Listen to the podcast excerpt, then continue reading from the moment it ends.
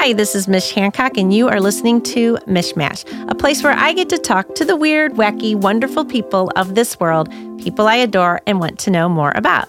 Today, my guest is Amy Hunter. Amy joined Children's Hospital in St. Louis, Missouri as the manager of diversity and inclusion. Her responsibilities include understanding and addressing health disparities, training, strategy, and integration planning for the hospital. Amy has been seen on CNN, ABC, NBC, PBS, and NPR. She has published works and presented on issues of race and social justice throughout the United States and globally. And today she's on Mishmash. I am totally honored. Thank you for being here, oh, Amy. It's a treat to be here. Thanks for having me. Well, so you you were one of our TEDx Gateway Arch speakers. I was. Which was an awesome talk. Thanks. And you talked about lucky zip codes. And that talk resonates with me today. I so think about it in so many ways. Talk, I mean, just talk about what you what you shared with us with lucky zip codes. So I'm uh, pursuing my PhD in critical race theory, and Ferguson happened, and it seemed like people were really confused about how this happened, what happened, what was happening, what were the goals or hopes or dreams of the protests that happened. Um, and so I use my TED Talk to kind of explain that. And one of the things here in St. Louis we talk about a lot is what high school did you go to? Yes, we do And all the time. All the baggage One of our questions, Yes. and that that says something about you as soon as you say the name of your high school. Yeah, usually we're trying to find out your socioeconomic Yep. background. And um, so I'd really like for us to get close to people without our high school question. Um, and I asked people to, one of the things I asked during the TED Talk is ask people to imagine falling in love with each other um, and how much easier the world would be and our solutions to problems around social justice or racial inequality, how we could find those things together if we could love each other. Right. And and that's what it's really all about. Yeah. You know. And and but there's such barriers to it for some people. I find. I mean, I'm totally loving. I love everybody and I feel like I feel like everybody's part of my family. Like I'm so what people have said is, you know, miss you know no strangers. Well, I don't because I kind of feel like, well, we kind of all are related and know each other anyway. So just, you know, let's get through all that and just start talking. Um, but some people have a really difficult time with relating with other people. And and to me that says something more about them, of course, than anybody around them. But how do you like with what you do at the hospital? Yeah. Tell me about what you help with people with there and, and the hospital and the organization as a whole. Yeah, so the, the hospital's healthcare. So um, we know that um, in every institution, um, unconscious bias is part of the institution and part of what happens within that institution. Um, certainly within healthcare, the same is true. Um, and so the same kind of rules actually apply to education and healthcare, certainly at my institution, but all healthcare institutions. And so that fictive kinship that I mentioned during the TED Talk, as if we could treat each other as if we were kin, also applies to healthcare with our nurses, our social workers, our clergy, our doctors.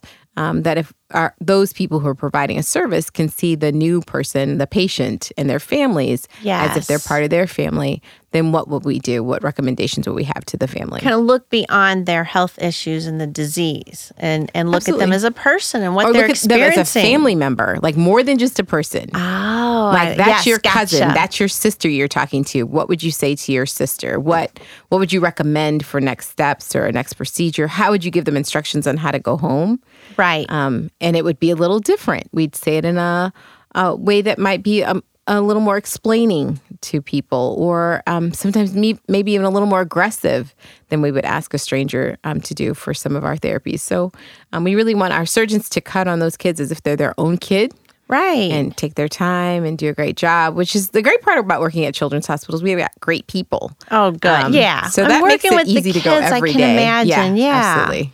And d- does does what you do also go into insurance? Because Mm. I hear. I, so a friend of mine, her father, and she said she she she. So her father went through cancer, and then she has a really good friend that went through cancer, and she said her friend had really awesome insurance. Her father did not. And she said she could totally tell the difference between the level of care her friend got and the care her father got. Ju- and he was completely judged by the insurance he was on, which makes my heart just break. And it's so sad because, again, that's not looking at a person in a loving way. That's just looking at them like, well, you have that insurance. I mean, does that is that addressed with what you do? Actually, um, so we're big push for Medicaid expansion, which may not happen under this administration. But really, the reason why we have a, such a strong push is because children are covered under Medicaid.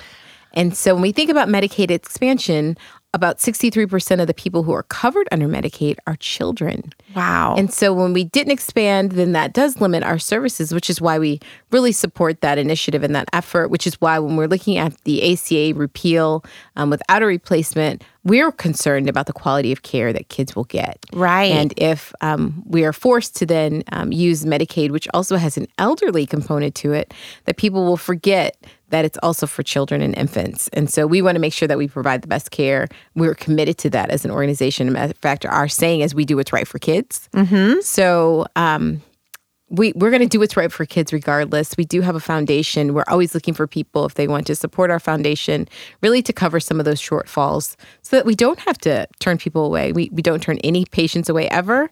Um, ability to pay is not a question with with children and infants. So um, that's so good. And really, the generosity of St. Louisans is shown through um, because often people will donate to make sure kids who wouldn't get those services are able to access those services. So we've got cool stuff. We've got vans that go out to communities. For kids that may never get to a pediatrician or a dentist, we've Oh, got a really? dental van and an asthma van. Yeah, really cool stuff. Oh, that is cool. Yeah. And so, do they show up at like schools? They do. And, okay. All right. Yeah. I love that. Well, there's a um. So I live in Hillsboro, and I know there's a dental van that comes out to Hillsboro. I Yes, that's Can- our van. Is it? Can anybody St. use Louis it? To me, that'd be a lot easier than having. Because I've I've thought, well, could I go? I Uh, want children. the dental van. Children. Okay, I'll bring my daughter. I can't pass for a child. no, Dang no. it! All right. No, but I do love that. I think that's an awesome service. Well, the dental van's really important because how well you take care of your teeth also impacts your heart and your bloodstream and your blood. So when we think about preventative services for hypertension and and you know drug um, heart disease, like dental care is really really important Really for those huge. things. Yeah, And and getting a cleaning should not be a difficult thing for And it to take your child to go It get. should be a right. Exactly.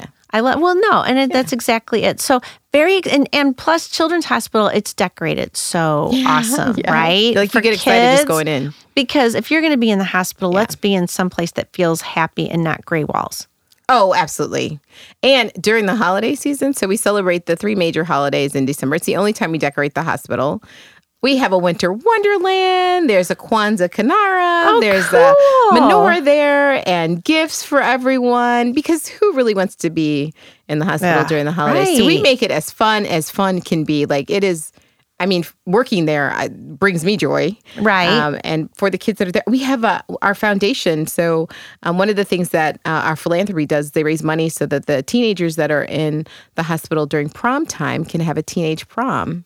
Oh my oh, gosh. I think I saw a So commercial about that. That is Yeah. so lovely Yeah. because you don't want to miss that. No, no, and they do everything there. So they get somebody who to do their hair, and they get a dress. They get to pick what dress they want to wear, and Oh they do my their makeup, and it's it's just so beautiful. And you know, what kid wants to miss out on those moments? Well, yeah. So- Can you imagine? I missed my prom because I was in the hospital. Yeah. Ah, yeah. But not at that's Children's awesome. Hospital. We have one for you. You guys really think outside the box. I love it. Yeah. Ooh, congratulations. We have a really good president, Joan Magruder. She's a woman. She's amazing. She's amazing. She's supportive. She's smart. She's wonderful. It's been it's really been an honor to work there. Very cool. Well, we're going to take a quick break, ma'am, and we will be right back with Amy Hunter. Hi, this is Mish Hancock, and I'm the owner of 100th Monkey Media. 100th Monkey Media specializes in affordable and very effective social media solutions for the small to medium sized business. Our goal is to create a social media presence that shows off who you are, what you do, and delivers brand loyalty and raving fans. Contact us today to learn what 100th Monkey Media can do for you. 636 789 1776 or visit 100thmm.com. That's 636 789 1776 or 100thmm.com.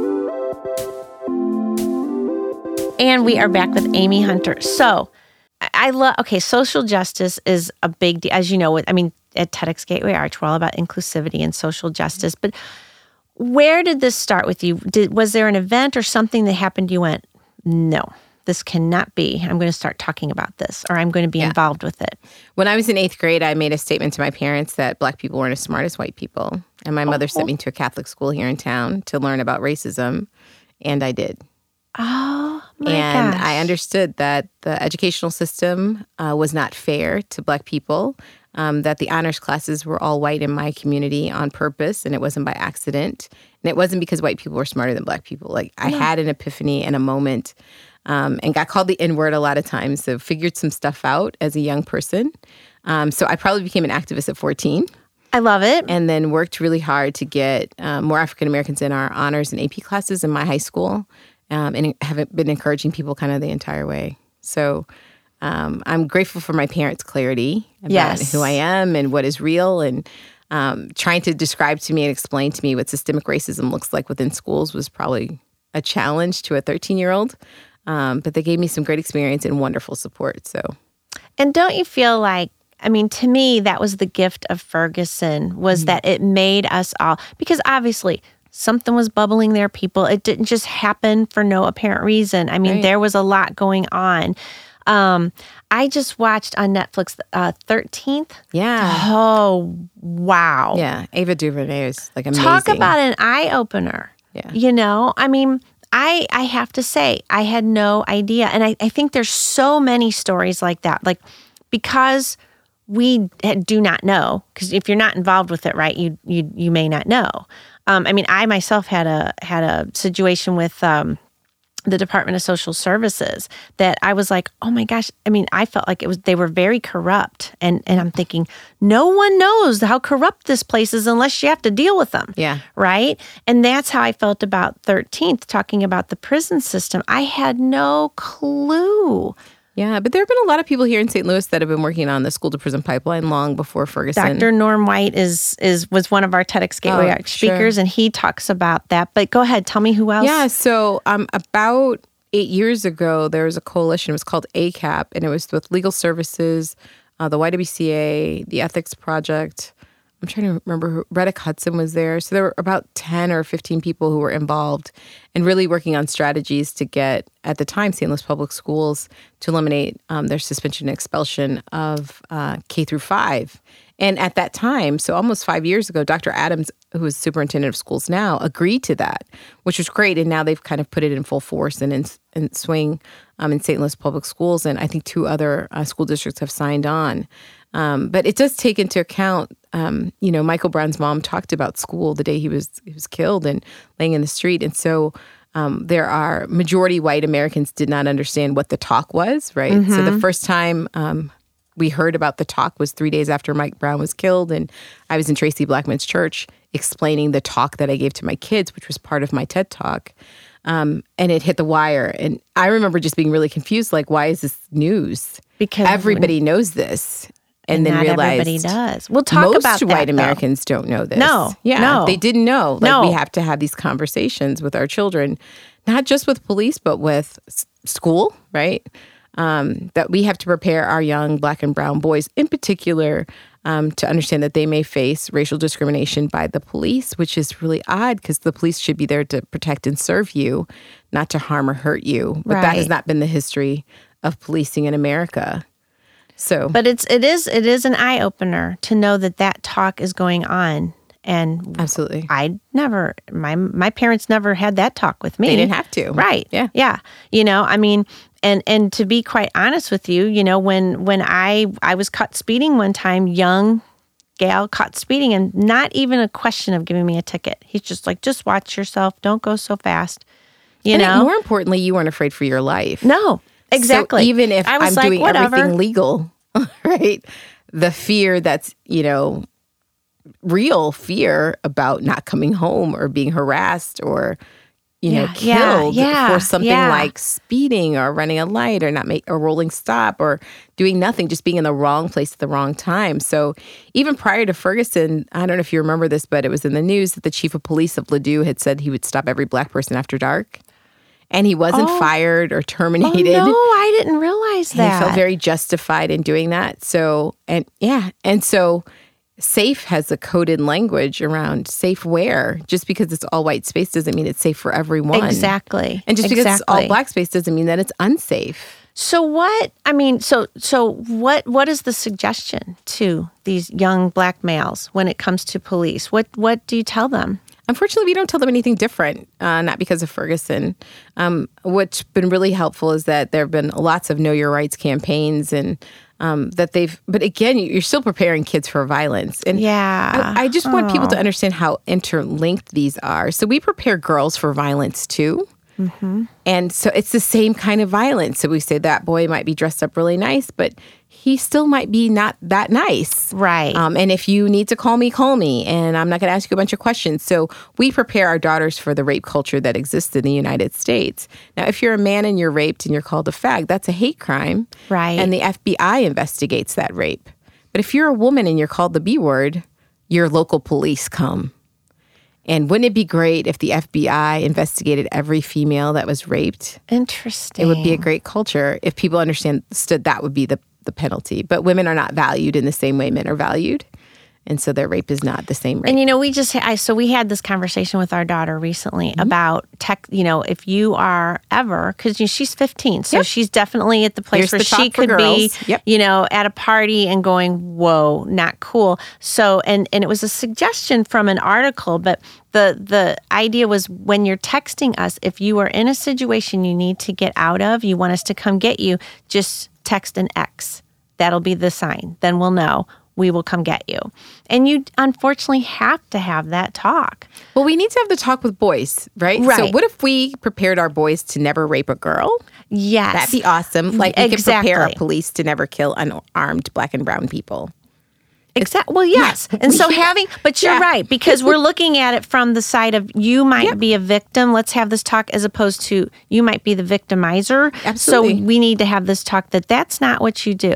And it is true. It's it's you know it goes beyond just um, well, and then you then you've got the parents that maybe don't have. Ah, everybody just be loving. Could be. Well, we could we could in some of the systems that keep people afraid, right? So if we think about um, why kids don't like going to school, we could change the system of education so kids would enjoy it Right. and see it as a great experience where they're learning new information. Because some kids do, Right. but not all kids. And we could change the culture that says, you know what, women are our most prized possession. Men understand that we don't harm our most prized possession. We could have a, a community of people here in the United States to say, you know what, black and brown people are wonderful people, and that there isn't a debate every time somebody says Black Lives Matter. Like that should have never been a debate. Like, of course they do. Yes, they do. Absolutely they do. Could have easily been the response instead of all lives matter. Right. I got I got what you're saying. And there was a reason for that being put out there Black Lives Matter. It wasn't that of course all lives matter, but there's a reason for this. Well, white lives really matter. apparently. That's right. They matter a whole lot, right? They're not being targeted. I love that you are o- that you and other people are opening up this conversation and bringing such awareness to it because that's where it starts, right? Yeah. starts with awareness. Now we need to have action behind Absolutely. the awareness. and to notice that these these things are happening globally. So we can't talk about Black Lives Matter without talking about what's happening in Palestine as well. Exactly. Um, ending oppression should be a global movement, not just a local one. Right. And it amazes me that, I mean, so I think of, of genocide. I, I can't Mm-hmm. wrap my brain around that that still happens. Right. I- it- I mean, like, the U.S. has what? set the pace pretty nicely, right? So the Native American population, they just recently had the day without an immigrant. I was like, so the white people aren't going to go to work? Because the only natives to America would be the Native Americans. Oh, gosh. Yeah. I see what you're saying. But just noticing, like, oh, you think these are people of color? Country it's almost like everything Yeah. that happens, we should just call you so we get a, that perspective. Seriously, with that. Can I just me. call you and go? Okay, Absolutely. Is this? I'm looking at it from this perspective, but I want you to tell me what the Amy Hunter perspective is because it really does open up your mind and make you think, makes Yeah, you yeah. think, and that's what we need. We need we need to be kind of think about this, think about what that really is, because I don't think that we we do all the time. You know, we go, oh, this is a good thing, and well, but but wait, Yeah, yeah. can I can I flip this coin and just show you another side of it? yeah. Which I think is important. And I also think it's growth for everybody. Yeah, and I think people are really trying to figure out this, um, yeah. especially since I think there's huge intersections between sexism and racism and homophobia. Um, anti-Semitism. We have to figure it and, out. Yeah, Islamophobia. They're all connected to each other. And again, we're all kin. Yeah, so we, absolutely. we better figure out what we're doing to our own kin, right? Absolutely. Nobody wants this. No, I Yeah, I don't. Don't. So we will be right back with Amy Hunter. This is Mickey Hancock. Now's a good time to get a snack. My mom's going to do another commercial. If you're looking for an agency to help you with creating and publishing engaging content, launching campaigns, or reputation management, 100th Monkey Media is the social media agency for you. Make your business successful with its social media and get a real return from your investment. 100th Monkey Media is far more affordable than you may think, and we make it easy and impactful. Learn how 100th Monkey Media can help you on Facebook, Twitter, LinkedIn, Pinterest, and more. Contact us at 636 789 1776 or visit 100thmm.com. That's 636 789 1776 or visit 100thmm.com. And we are back with Amy Hunter and we have questions. I have questions. Okay, so this question, this I don't even know if you can answer this one, but I want to get an idea from you because this struck me recently. So, a friend of mine who is quite well off um, was. I was talking about, you know, college for my daughter, and I got to start thinking about college, and I really haven't saved properly for college. Ah, you know, all of that. Okay. Yeah. And uh, and he's and he says, Oh, well, when both of my boys were born, I just put $17,000 aside in a blah, blah, blah account, which magically grew. And now, you know, they'll be taken care of for college. And I thought, really? well, first of all, I never had $17,000 to set aside. and, uh, and so you who has lots of money is going to end up paying $17,000 for your kid's education. I'm going to be paying a hell of a lot more. This Yeah, is what sure. I'm thinking.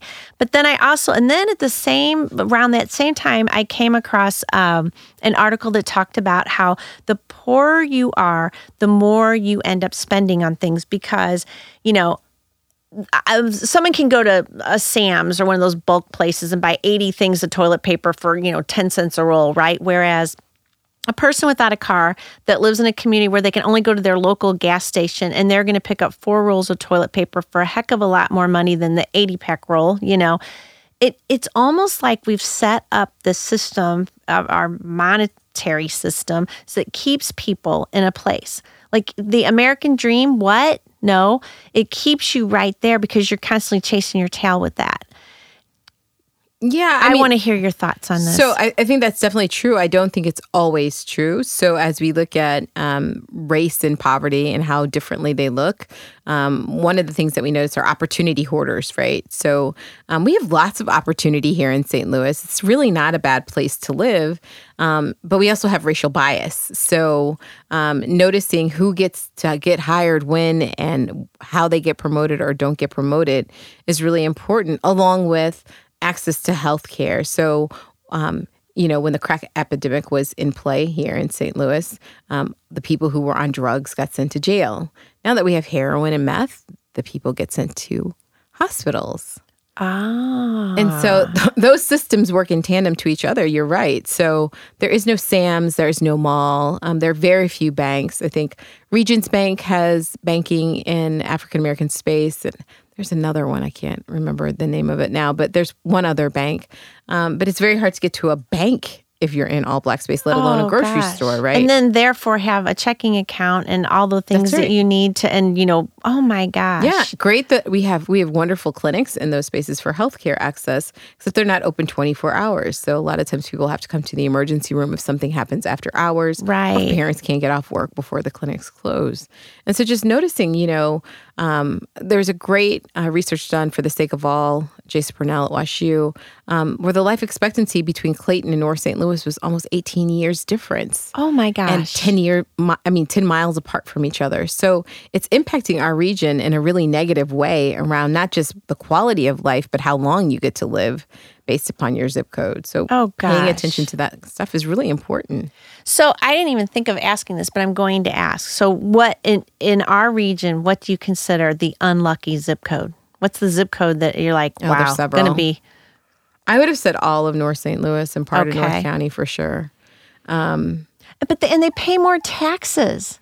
yeah this does Normandy not make sense to me. Ladue. yeah because the businesses pay taxes in those towns so it isn't like the harder you work the more money you make is not even real, No, it right? isn't.